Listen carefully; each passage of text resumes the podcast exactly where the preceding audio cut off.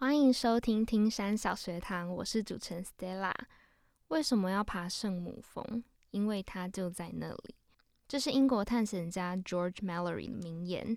他也在攀爬圣母峰的过程中丧生了。不知道这个理由有没有办法说服得了大家？我是一个有空会跟登山社出游的爬山小菜鸟，但是我就很常收到身边朋友的质疑。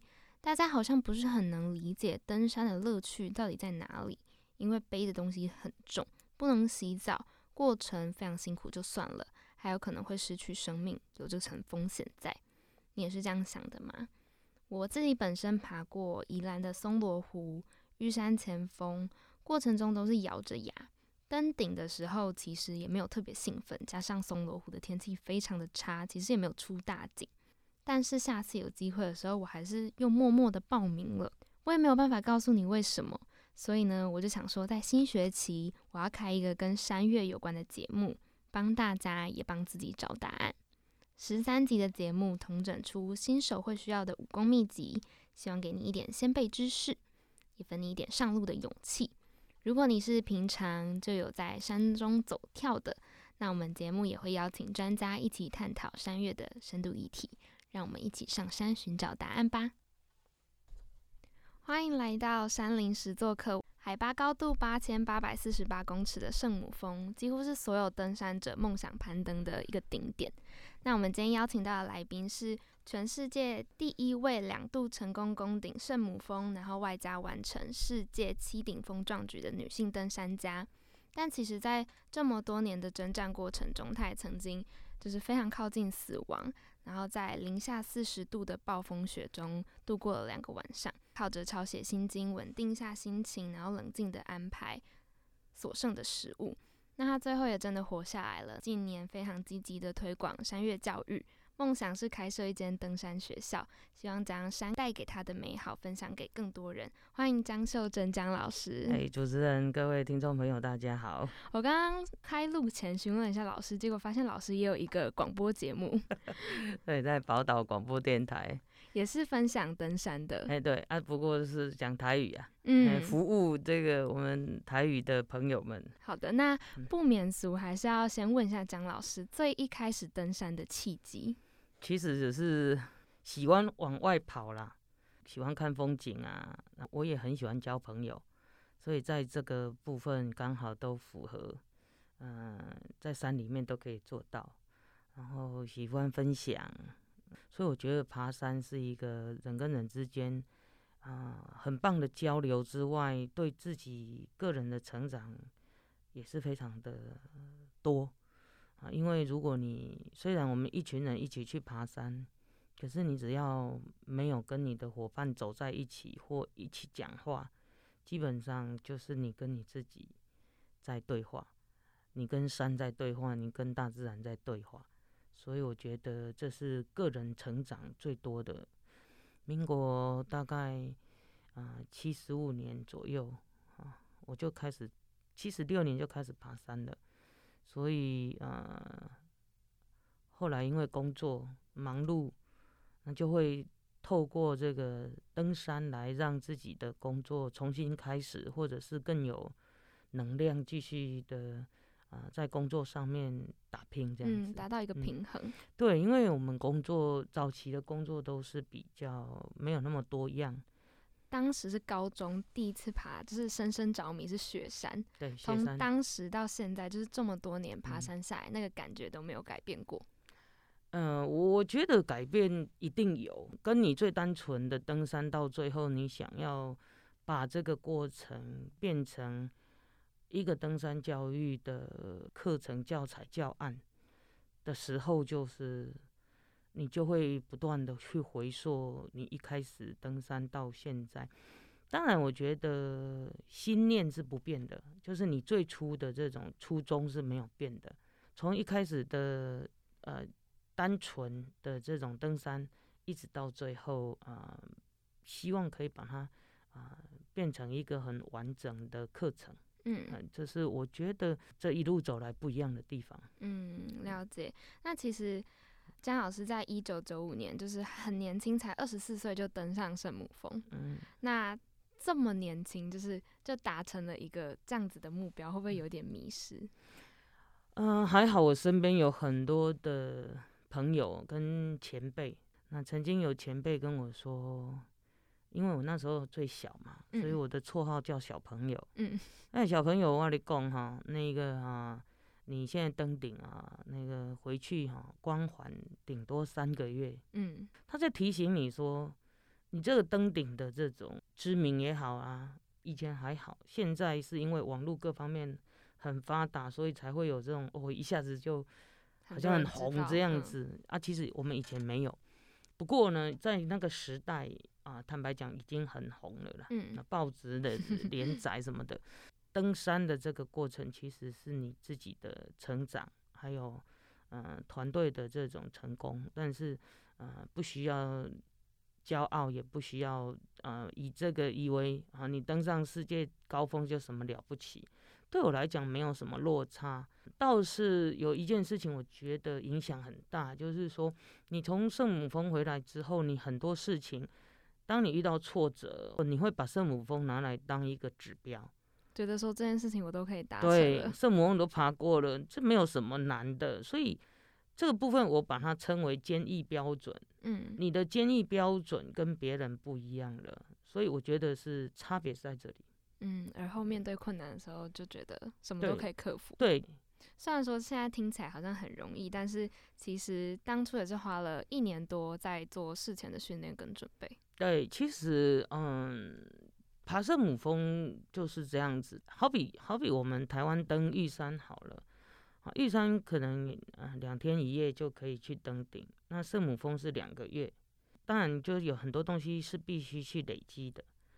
啊，包括因为早期我们要去爬圣母峰不是那么容易，资讯就不是那么好那么好，然后也没有那么多，所以有很多的训练也好，各方面的观念呐、知识啊，都是透过原原本就是图书馆呐，或者是既有的这种资料，你要去查。对于圣母峰的概念，并没有像现在这么样的清楚，所以在我们那一个时代，会觉得说危险是一定危险，但是我们没有办法去知道哪里危险啊。现在不一样，现在你就会知道说，第一段就是，比如说你走南边，你第一段就是要遇到雪崩了，然后那个地形就是都是那种冰河的。如果从南边走，就是尼泊尔这边，我们说第一段。基地营到第一营啊，它就是一个爆米花区，冰河像爆米花一样，你就知道了。所以里面有很多的这种啊裂缝啦，哦，或是落差啦，我还有就是会雪崩啊。所以以前没有，以前你没有这种东西可以参考，大概都是以以去过的前辈来分享，说哦，他当时怎么爬，爬到哪里呀，怎么样，这里要注意什么，就这样而已。不像现在啊，你有三 D 影片可以去看、去分析，你有健身房的教练可以指导你应该得到什么样的肌肉群，可以去爬圣母峰。一一九九五年到啊，目前我觉得就是差别在这里。两次感觉就是资讯上的获得是是比较不一样。对对对。那如果说体能的训练，像是负重或者是低氧的这些训练啊，对体能大部分，因为我们爬山的话，大概就是三大类。第一大类就是肺活量、心肺功能，背着背包要爬坡嘛，这这都是需要体能。爬坡也就算了，你要上高海拔，嗯，那氧气浓度啊，各方面就不太一样。第二个就是你的肌肉群，就是你的脚脚肌肉跟你的手四肢的肌肉，还有这个手背的力量。啊，你要透过那个哑铃啊去练，练到有肌肉，然后要测试你的脂肪是多少啊，这些东西都是要具备，因为在那样子的寒冷跟嗯环境底下，严苛的环境底下，第一个消耗的是肌肉，就是蛋白质，哎，到最后你剩下的就是脂肪。对，就是 少少的脂肪，所以一趟圣母峰，我记得一九九五年我瘦了八公斤。嗯嗯，那你想想看哦，那个是训练来的，那个肌肉是很硬的，然后两个月就瘦掉八公斤了。哦，对，所以啊，跟现在又不一样了。现在你可以用很多的啊高蛋白粉啊这些来补充，对对。那还有第三个就是负重。好，我们当时啊负重大概就是背个二十五公斤到三十公斤啊，现在不用了，现在都轻量化。像你呃，我们为什么要背到女生要背到三十二十五到三十，男生大概到四十？以圣母峰八千公尺来来来讲的话，啊，那个氧气浓度的换算剩下三分之一，嗯，平地的三分之一。去到八千公尺，你如果开始用氧气瓶的话，一瓶氧气一罐氧气大概三公斤半一桶，好，那你通常要背两桶。在身上，所以就七公斤了。所以七公斤在八千公尺是二十一公斤。哦，啊，但是因为你一瓶正在吸嘛，它会变轻。嗯，好，那所以差不多是十公斤的重量在在身上，因为你还有吃的，还有保暖衣物嘛，所以我们势必是要训练大概三十公斤的负重。了解。爬山是这三大类。哦，嗯。那其实您算是比较早，就是出社会，然后后续也有再回到校园，持续去充实专业知识，这样。然后当时是考上了嘉义技术学院的森林系。对，这个经验跟你而后到玉山国家公园当巡山员是有直接相关的吗？嗯，其实都有相关，因为嗯，一开始在一九九五年开始爬山哈。嗯，就是喜欢拍照，懵懵懂懂，啊，喜欢看花看草，可是不知道他们是谁。嗯，那后来，嗯，从第一次从圣母峰回来，我就刚好有机缘，我想去从事农业，因为我觉得，呃，在土地上面流汗是一件很开心的事情，就很像在爬山一样，所以我就想去念农业。我先考上的是植物病虫害，就是植保，植保科，也是嘉义农专。那因为我要工作要赚钱，所以我念夜间部，那要念三年夜二专。那夜二专毕业之后才知道说，原来自己喜欢的应该跟山可以结合的，应该是森林才对。哦，所以后来就开始对明确就开始选择森林系。所以技术学院的森林系念完之后，就有机会到啊台大山地农场梅峰，嗯，梅峰农场去工作。啊，那担任这个生态解说员，所以这时候我就开始对高山环境跟登山的这样子的一个互动跟了解，我发现登山的人应该可以进一步的去探索登高山环境，嗯，跟生态。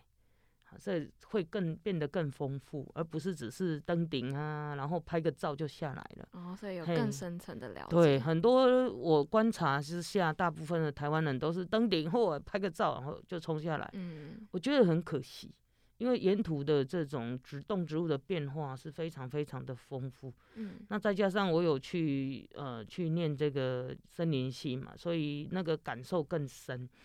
那后来因为在从事这个算环境教育，所以我也到国家公园去担任这个解说志工，也在继续的，就是说更加强了这个部分的环境教育这个部分的重要性啊。所以啊，森林系结束之后，在梅峰农场工作，好想在那里退休。对，因为好好美啊。然后这个生活是我所很向往，我向往很久的，就不要再下山的这种感觉。可是，在那边就是被人家看出来，我很想在那边退休啊。嗯，我同事他们就会鼓励我啊，他说：“哎呦，我他我绰号就刚哎了哈，哎刚哎刚哎，哦，你在想在梅峰退休？那我不相信你是一个爬过圣母峰的人。”我心里想说：“哎，不然嘞？”嗯，他说：“爬过圣母峰的人应该比跟别人不一样。”应该比别人更具有生命勇气呀，就是持续的会去哎，而不是只是在是不是想退休啊？其实他在激励我，应该要继续继续的往这个部分去努力，因为老天爷给你这个机会，上帝给你这个机会是有不一样的，不然就如他所说，每个人都可以去爬圣母峰，所以使命感就放在身上，就这样我就去了玉山国家公园。那基本上自己有这个森林的背景，背景再加上环境教育的背景，所以在担任巡山员当然更得心应手。嗯，只是的，巡山员的工作跟解说员又不一样，解说员比较自在，比较轻松啦，比较 focus 在环境解说教育。可是巡山员就不一样，山难搜救、抓山老鼠，然后陪同大专院校相关科系到山里面去做研究调查，那最后才是例行性的巡逻。所以他的工作变得比较不一样，很多都很激动。嗯，三更半夜山难你要出去救，所以这是我在呃森林系之后，当然我觉得嗯非常的学以致用，嗯，哎，也让我更深的一层去啊跟台湾的山林，因为你去爬圣母峰回来，虽然你在台湾曾经爬过山，但是你在台湾爬的爬山的时候都是比较是喜就是看风景嘛，可是你到了圣母峰再回来的时候。有时候你的角度跟你的思维已经不是只是看风景了，你会关心在地的一些问题，你会看见台湾山林跟人之间的一些，不管是冲突也好，不管是啊这个嗯互动也好，我觉得这个是变得跟之前不一样。嗯，了解。所以您其实担任巡山员差不多是九年的时间。九年的时间，对的，我也很想在这里退休。嗯，离开的时候是不是其实是有一点觉得好像没有办法改变很多状况？是的，是的，因为巡山，你你想想看嘛，巡山员的工作他是第一线。嗯，这么说好了，嗯，如果我只是在玉山国家公园当个巡山员，我能够去救的人有限，我一定是配合所有站里面的大哥嘛。但是这个是在我的眼里是消极的。因为我看见台湾更需要的是登山教育。你不爬山没关系，但是你知道山的状况、山的环境、山的面积跟我们人跟山之间的这些林林总总的问题，这是我觉得比较重要的。所以我就觉得应该要离开，在国家公园我待得很爽啊，很开心。可是没有办法改变很多的事实，因为。曾经我在搜搜救的时候，那个家属就是很就是很没有办法理解啊，就是我们为什么不去救他？怎么样怎么样？当然家属的心急如焚，我们可以理解。可是他忘记了三更半夜下大雪，我们也是要冒着生命危险。那在这样的救救人，不能把自己的命给救掉了。嗯，这个不是积极的做法。所以也让我发现，就是看见了这个部分真的需要登山教育，所以我就离开了国家公园。那这九年，我觉得也很感谢国家公园，它让我去看见世界各地的山山区山区的管理制度、登山学校各方面有很多的不足。对我们台湾有可以进步的空间，把自己。这一路走来的经验化作成演讲的这样的主题，其实谈不上登山教育，但是就是推广我一路走来的想法跟理念，我跟山还有山林现在面临的一些现况啊，来分享给更多人，也只是能够让更多人去思考一下而已，没有办法改变很多很根深蒂固的。要改变很根深蒂固的，需要时间，所以就要去建立登山教学系统。所以其实，在那时候就有很多这种想法出现，有想要推动教育，希望可以就是有到处去演讲这样子的想法。本来演讲只是业余，后来变成正职，它不是我的工作，它是我的置业。哦，对，嗯，当然就是在国家公园那时候。九年之后，我就考上了台大大气科学系。嗯，我觉得，啊，要专心的把登山跟气象这件事情搞清楚。嗯，对，了解。那其实是差不多在这个时候嘛，欧都娜她有一个七顶峰的计划。哎，七顶峰计划是在二零零六年的时候，那时候我还在国家公园。哦，所以国家公园，我说要感谢国家公园，是因为他给了。我机会让我去，呃，去爬山，去观摩世界各地的这种世界知名的山山山域，他们怎么做管理跟制度上面的呃这些落实。所以这个计划其实有包含一些调查跟没有，就单纯没有，只就单纯只是啊、呃一个活动，但是是个人喜喜好。哦，对对，了解。那跟听众朋友介绍一下这个计划，它其实是成员需要在三年里面就是玩盘世界七大峰嘛，嗯，那包含了非洲、大洋洲、北美洲、南极洲跟圣母峰，就是是二度宫顶，嗯然后还有南美洲的阿空加瓜峰，还有欧洲的厄尔布鲁斯峰。嗯那其中我想要问的是，第三座的时候，也就是阿空加瓜峰，是是是。那时候遇上了一场暴风雪。对对对，我比较习惯用登登顶或者是登山这件事情，不喜欢用弓的。嗯，嗯嗯，那这个部分是呃，在第三座，其实它这个活动很有趣，不再做其他的重要训练了。好，也就是说，我们刚刚前面讲的这些训练，你都要先有这个基本的条件。那再就是可能做一次一地训练，一地训练又到四五千公尺去爬一个山这样子。其实他是边爬边学，然后边修正他的游戏规则。对，例如，因为这个是赞助公司，他本身要花很多钱，没登顶就淘汰。你是说前面的那个对，只要第一一座没登顶就是淘汰。所以七座的过程中，对第二座没完成就对就结束了。对，所以是有最后只剩四个、最一开始有多少人？七个，慢慢慢慢哎，淘汰。七个，然后有一个候补，所以有八个，哎，但是就慢慢淘汰。那淘汰的过程，你可以发现，它不是只是你没有登顶而已啊，你有时候违反了它的游戏规则，就会被淘汰。好，那当然，因为这是一个企业赞助，它必定要有企业形象啦，企业的，呃，我我企业是做登山用品，那你当然要用我的登山用品啊，对不对？你不你不能够特别去宣传别人的，啊，这合理啊。嗯，因为这呃企业花这么多钱，没错。譬如说你第一座没爬，没爬上去了，你被淘汰。但是你如果愿意再花自己的钱再去一次，他第二座还是让你爬。哦，，对，所以他其实也在训练啊一批台湾的领导，还有一些就是呃，它里面有一个寻找台湾探险王，那我们都会误会说探险王只有一个，其实这你们都是探险王啊，所以在里面就会变得有竞争、有合作，所以这很矛盾啊。我要哪时候跟你合作，我哪时候要跟你竞争？不过后来他慢慢修正，好到到最后就是嗯嗯就不第四座以后就不淘汰，哦，因为难度越来越高。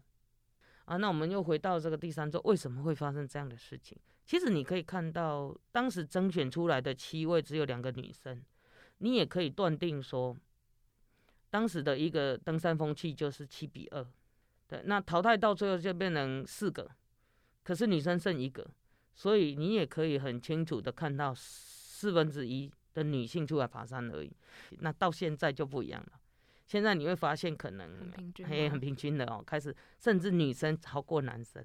我自己在参加登山社，其实女生都是比较多的。，对的，现在女生，而且现在的现在领队都是女生，嗯，，队长都是社长都是女生。真的真的，对对对，所以可以在那样子的我当时的环境跟现在的环境，其实性别上面的差距真的很大。然后再加上女生本来我们的我们天生的很多的部分是跟男生不一样的。就是生理上的。嘿，男生是肌这个爆发力很强啊，然后女生大概就是比较韧性高，因为女生是赋予被生孩子嘛，啊，被就是要生孩子养育孩子，所以她的脂肪，她的脂肪的分布一定是比男生高很多。哦，这到山上就变成优势了。对，但是比较不怕冷。嗯可是有的有时候也因为也因为长期女生的这种营养度不够啊，所以她当然就会啊、因为她每次都有生理期嘛，嗯，所以她排掉她如果没有补充或干嘛的话，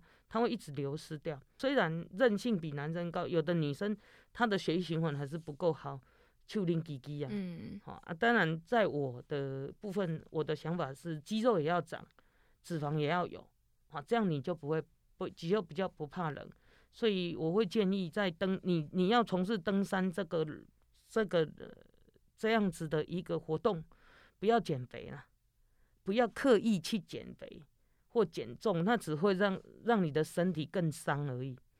因为登山其实是一个很耗能量的，而且又在高海拔的地方啊，哦，所以这部分是我们我们啊跟其他女生的这种运动是不一样的。所以登山人有时候你说要很美的体态呀，各方面那个是一个比较难达到比。较难达到的哈。那就算你达到了，我觉得那个部分是在后面你会。吃亏，哎，对，也就是说，到了年纪稍微长一点的时候，你就你就怎样痛苦啊了。哦，对，是在这样子。那那一次就是因为，呃，我们忽然间的游戏规则转变，也就是开始第一座跟第二座是由赞助公司来帮你做一些安排，然后有一点像同学会。因为我们彼此都不太认识，所以第一座跟第二座大家就是稍微认识一下彼此，就是队员彼此的习惯。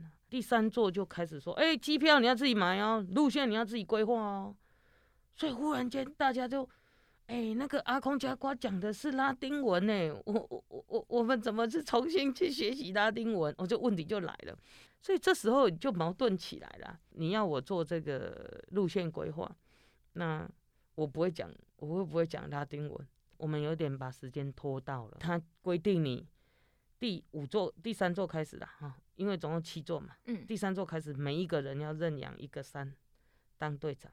我是第四座麦肯尼。所以其实对这个计划就是没有嗯负责的人帮你们做规划，都是要你们对。后来是后来是自己的。哦，所以一开始有，到后来两个嘿，这前面两座比较轻松的啊，那个是有有那个来规划嘿。啊，或者是有时候遇到比较敏感的地区，也是要由公司来规划。哦，例如说政治，对对对，内战，嗯，还有那一些东西，就我们就不能，我基本上对于我们来讲，就困难度很高。所以那一次可能，呃，就是有点受困暴风雪的状况，也是因为团员之间的可能沟通，或者是对，因为我们是问题是出在于要到登山口的第一个晚上，东西就被偷光了，就是坐巴士的时候。因为我们又不是那种花大钱去叫计程车、叫包车是干嘛？我们是坐公车要去那个登山口那个城市，司机跟小偷是一伙的，一伙的，对。天哪！然后就偷弄很多东西，都山西的东西都不见了啦。然后还好我是背在身上，可是有一些同事的记忆卡就不见，嗯，心里就有点难过。然后第二次又。里面的队员，因为我们的工费都是分开的，你保管四百，我保管四百，他保管四百，然后其中一个队员的四百不见了，被偷走了，所以他的心情也不好。嗯，好，那就林林总总，再加上我们第一次是跟登山公司上去，那还不错，但是天气不好，所以就撤退，所以没有登顶。在六千五百公尺撤退，七千公尺六九嘿六九六二，在六千五撤退。那撤退之后到了最后那个营地嘛，那老大哥就说：“哎呀，你们要怎么样继续爬？要等天气，因为你买一次入山证是十四天，那已经第十二天了，所以剩两天。没有攻顶就没有没有登顶，你就要再你就要就就就重新处理，对就，重新再买一次。嗯。”对，那你要在这边等吗？或者是怎么样？里面这些年轻的就说不要，我我们要下山了，那个再说，从长计议的，他想休息呀，什么的都来了。后来又回到门多萨，好，门多萨又回到门多萨，那门多萨，嗯，我记得开车好像从门多萨开到开到登山口，好像要，我记得要六七个钟头，我记得。好，反正就回到门多萨又。开始哇，这个豪华的啦，吃的啦都很方便嘛哈，然后大家就年轻的这一群就想休息啦，休息几天。老大哥就开始紧张了啊，因为他老大哥有经验，他二十五岁来过，他就说：“哦，我们拿人家的经费怎么可以这样子？”然后就打电话给呃董事长说：“那是要我们是要全部都撤退了吗？就是我们全部都要被败掉了吗？”然后老板就说：“啊，你们那么远都去了，你要不要爬第二次？哈，因为我们都没有飞回台湾嘛，还没嗯飞回台湾，所以还还有机会要花那么多钱。爬第二次啊，你有没有想哈、这个我我付钱啊？他就老板就是很很明确的说啊，继续爬，然后就、啊看怎么样。那当然，这时候就年轻人跟年长的的意见就不符不合了。当时老师您的立场是什么？我立场，我因为我是我是唯一的女生，我也没有什么立场了。就是说，老大哥跟我是爬过八千公尺的，我其实我知道海外攀登的这种状况，天气很重要。那老大哥说话了，就说那那不然这样好了，我们先进去爬。我说好啊，因为就是爬山而已嘛，我没有其他的想法啊，就爬山而已啊。那我们就去，嗯、该去呃 supermarket 买很多东西，然后开始准备补给，然后卤东西，卤一卤，弄卤的干干的，然后带上山去。就我们两个，那一来是简单英文我可以，所以在沟通上面我是 OK 的。嘿，所以我跟着吴大哥，可是吴大哥这时候心情就不好了，就是说我们本来是一个 team，很开开心心的大家来爬山，现在演变成有一点分裂。我跟他也啊、男生跟女生，所以我们也不会有太多的这种什么谈得很开心啊或什么，嗯所以彼此都有自己内心的痛苦存在啊。不过我们是以以就是说是登山者嘛，所以我们是以任务的方式来看这件事情，就是要把任务完成。了解，那当然就开始一开始，呃，比较算是就是说，哎、啊、秀珍，我们呃快攻好了，策划叫快攻了哈。快攻就是营地就不住了，直接杀杀去登顶这样子，因为你已经走到六千五了嘛。我说好啊，因为就就就一起嘛，嗯啊一起，那我就说好，那第一次我们就快我们就快攻，然后我们走到呃最后营地，可是天气不好，没人走。啊，秀珍我们再撤退好了，又撤回来五千五，那撤回来五千五他就不开心呐、反正就是难免的啦，我也我也可以理解，就是说对，其实，在山上哎呀，没有登顶，然后又又这样子，又又这样很然啊，又快过年了，这心情就开始全部都来了。那我就说好，那我们休息一下，看要怎么样。他说好了，不然我们还是去住营地好了，就是我最后营地还是要住。我说好啊，好啊，那就再再从长计议。可是我们那时候带上来的东西只能够快攻。已经不够了不。够，然后说他就说这样好了，不然我下去背，啊，那因为他隔天就要上来，我就跟他说，那我不下去了，因为我我们所有的重的东西都是都扛上来了，那你还再扛下去，再扛上来，你哪有那么多体能？嗯，好，那我就跟他说，那反正你下去，你明天就上来了，我在这里等你。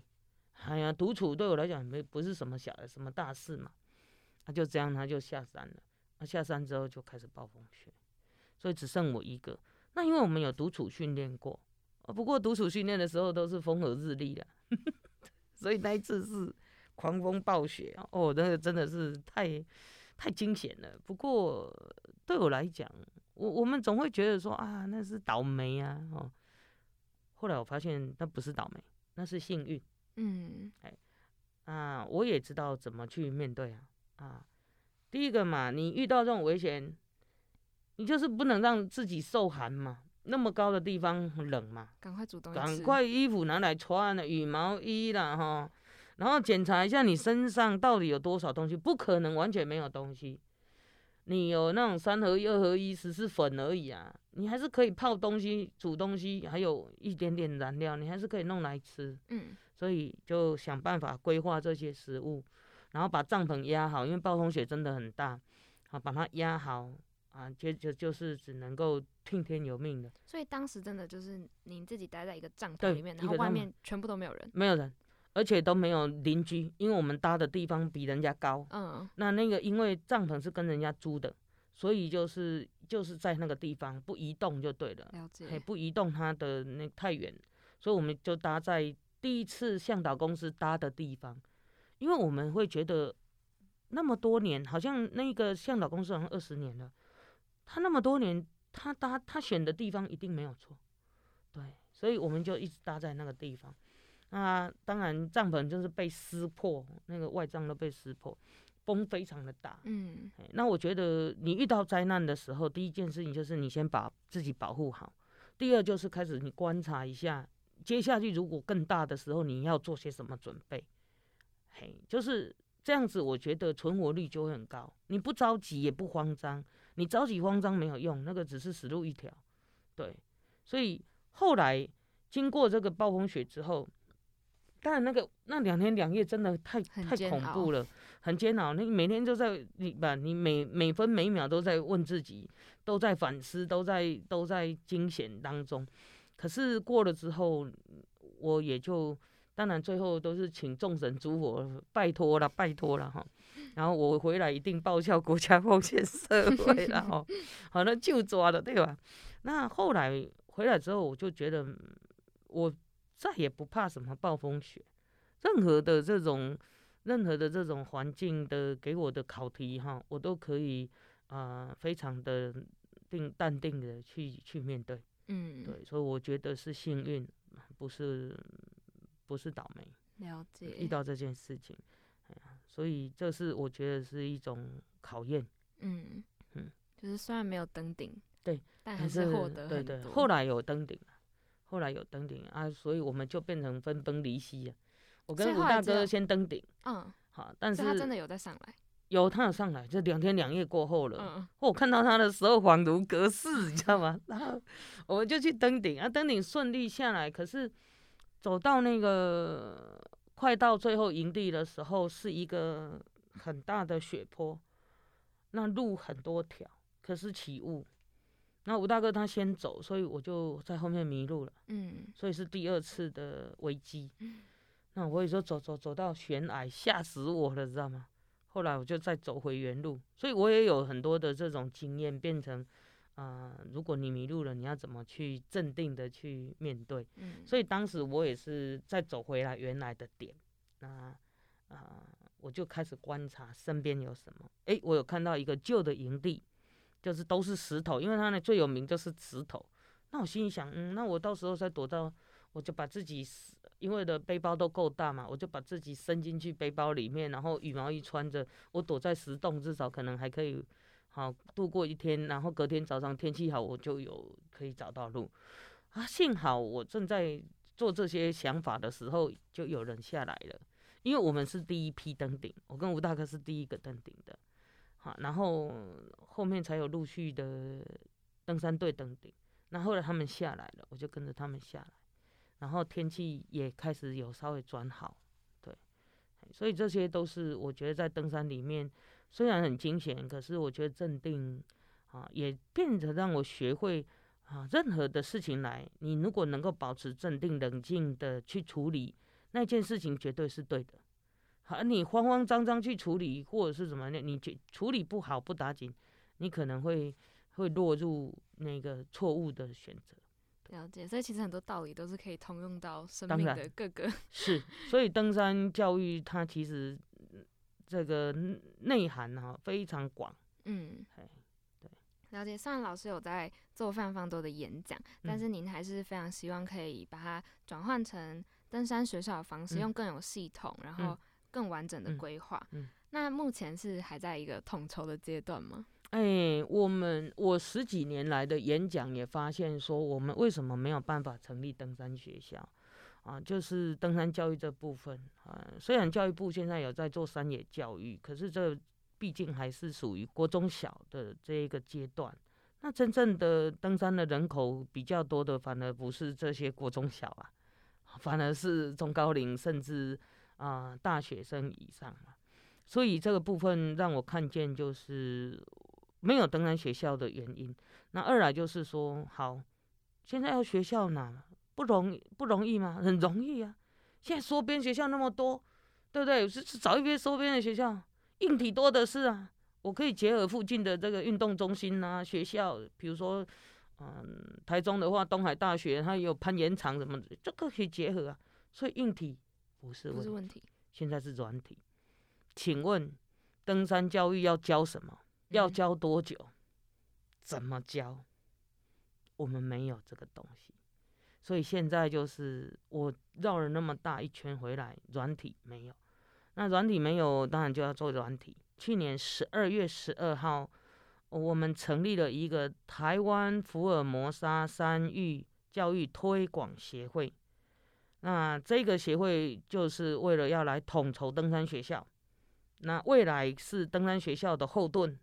啊，十月份我们会进入正式的全民募款。那为什么要全民募款？其实重点是希望全民参与登山教育的一个想法。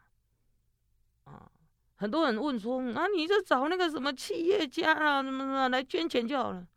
这当然可以啊，可是那不是最终的意义。最终意义还是全民登山教育。唯有让全民知道台湾有多少山，台湾的山你要进去需要什么样的各个不同的分级啦，不同的条件、不同的准备，你去体验山。那你说我不爬山不行吗？可以不爬山，但是你知道台湾有这么多山，台湾的高山环境啊是怎么样的？你可以介绍给你的朋友、外国朋友。那你自己真的想去的时候，你也会做做准备。这样子，山难自然会减少。这是一个比较积极，从根本解决问题。但是需要时间。好，但是我也不怕啊。反正我说二十年给台湾登山教育，现在不过过了十一年，还有九年的时间。所以这九年，我希望最后我们的实体学校，哦，对，先跟各位预告，就是全民募款第一件事情会先做线上课程。好，线上课程给所有的民众去看嘛。好。那再来就是会慢慢的变成啊一套系统教学系统嘛，那再跟实体学校合作，好，比如说我实体学校我去啊我去做一个计划啊，然后去到每个学校去做登山教育的宣导，或者是登山教育的教学，啊，类似这样子。那最后我希望这一所学校是未来年轻人可以学的，就是高职。我会放在高职啊，可是其他的年龄层不要担心，说啊，我们年纪大就不能去念念那个书，不是，那个是因为有文凭，他会去连接到教育部的体系，要考证照，年轻人考证照，你年纪比较长的，你有不同的考证照的管道，你不需要再去念三年，然后去考证照，好，这个是完全是一张白纸，比如说国中毕业。原住民也好，啊，这个啊新住民也好，然后或者是对兴有兴趣的我们的国中毕业的孩子，那他可以透过高职，我们职业学校，我们这是一一个职业高职三年念完之后，他可以考到那个向导证，或是巡山员，对，向导证，向导证他就可以去当实习向导。嗯，那你看哦，高中生可以开始当实习向导。他就是一个未来的 leader，领导者，所以这也是符合领袖培训的一个很好的学校，一个很好的教育。这个很重要的是，我们高二都会送出去冰攀，因为台湾的环境它不太稳定，雪季不太稳定，所以我们要找一个稳定的地方，让孩子去冰攀，去感受一下。好，那这个部分我们会跟嗯国际去交流。好，就是寒假的时候会一个礼拜的，至少两个礼拜。那一个礼拜在山里面冰盘，然后另外一个礼拜可能就是跟他们的同学、跟这个登山学校学生交流这样子。好，所以这是我们的想法。那最后啊，就是大概就是会有这样的产出。然后中高龄我们会配合乐龄大学跟啊社区大学去开实体课程，对。所以整个教育部他们在做国国国中小的山野教育，那我们做高中，然后再做中高龄，那我想这一块就会连接起来。那说大学呢？大学有运动休闲系，大学的大学的孩子他要大学生他要去找资讯资源各方面，他是比中高龄还有这些高中生还要来的容易。嗯。所以这个部分我们就可以就是说，啊，可以由线上课程。来补足大学生的这个部分，所以这是希望未来啊，登山学校但一步一步，我的想法是这样，我们会先有个课程出来之后，我们去跟某些学校合作开设登山课程，那他可能在观光科底下。那再来呢，接下来的阶段就是，诶，实验的不错，我们把它变成，我举例了哈，登山科，好不好？哈，登山科，那最后登山科才会变成登山学校。了解，所以其实是一个渐进的过程。对对，渐进过程，然后再加上就是未来这个登山学校成立，我们培训啊、很棒的，就好像厨师一样嘛，对不对？厨师培训厨师，我们是培训登山登山的这些向导，然后他可以继续升学啊，而且我们希望外语，我们要培训他的第二个外国语言的专长，啊，就是说，比如说他会讲英文、俄文呐、哦，然后当然他会讲中文，不就不用说了哈。那他可以各个国家的语言，比如说西班牙文，好，那你就一一项，我会讲中文跟西班牙文这两件，你以后就可以带拉丁民族登山了嘛，或者是你可以到拉丁民族去去那边读书，或者是去那边啊、当带台湾的人去那边爬山。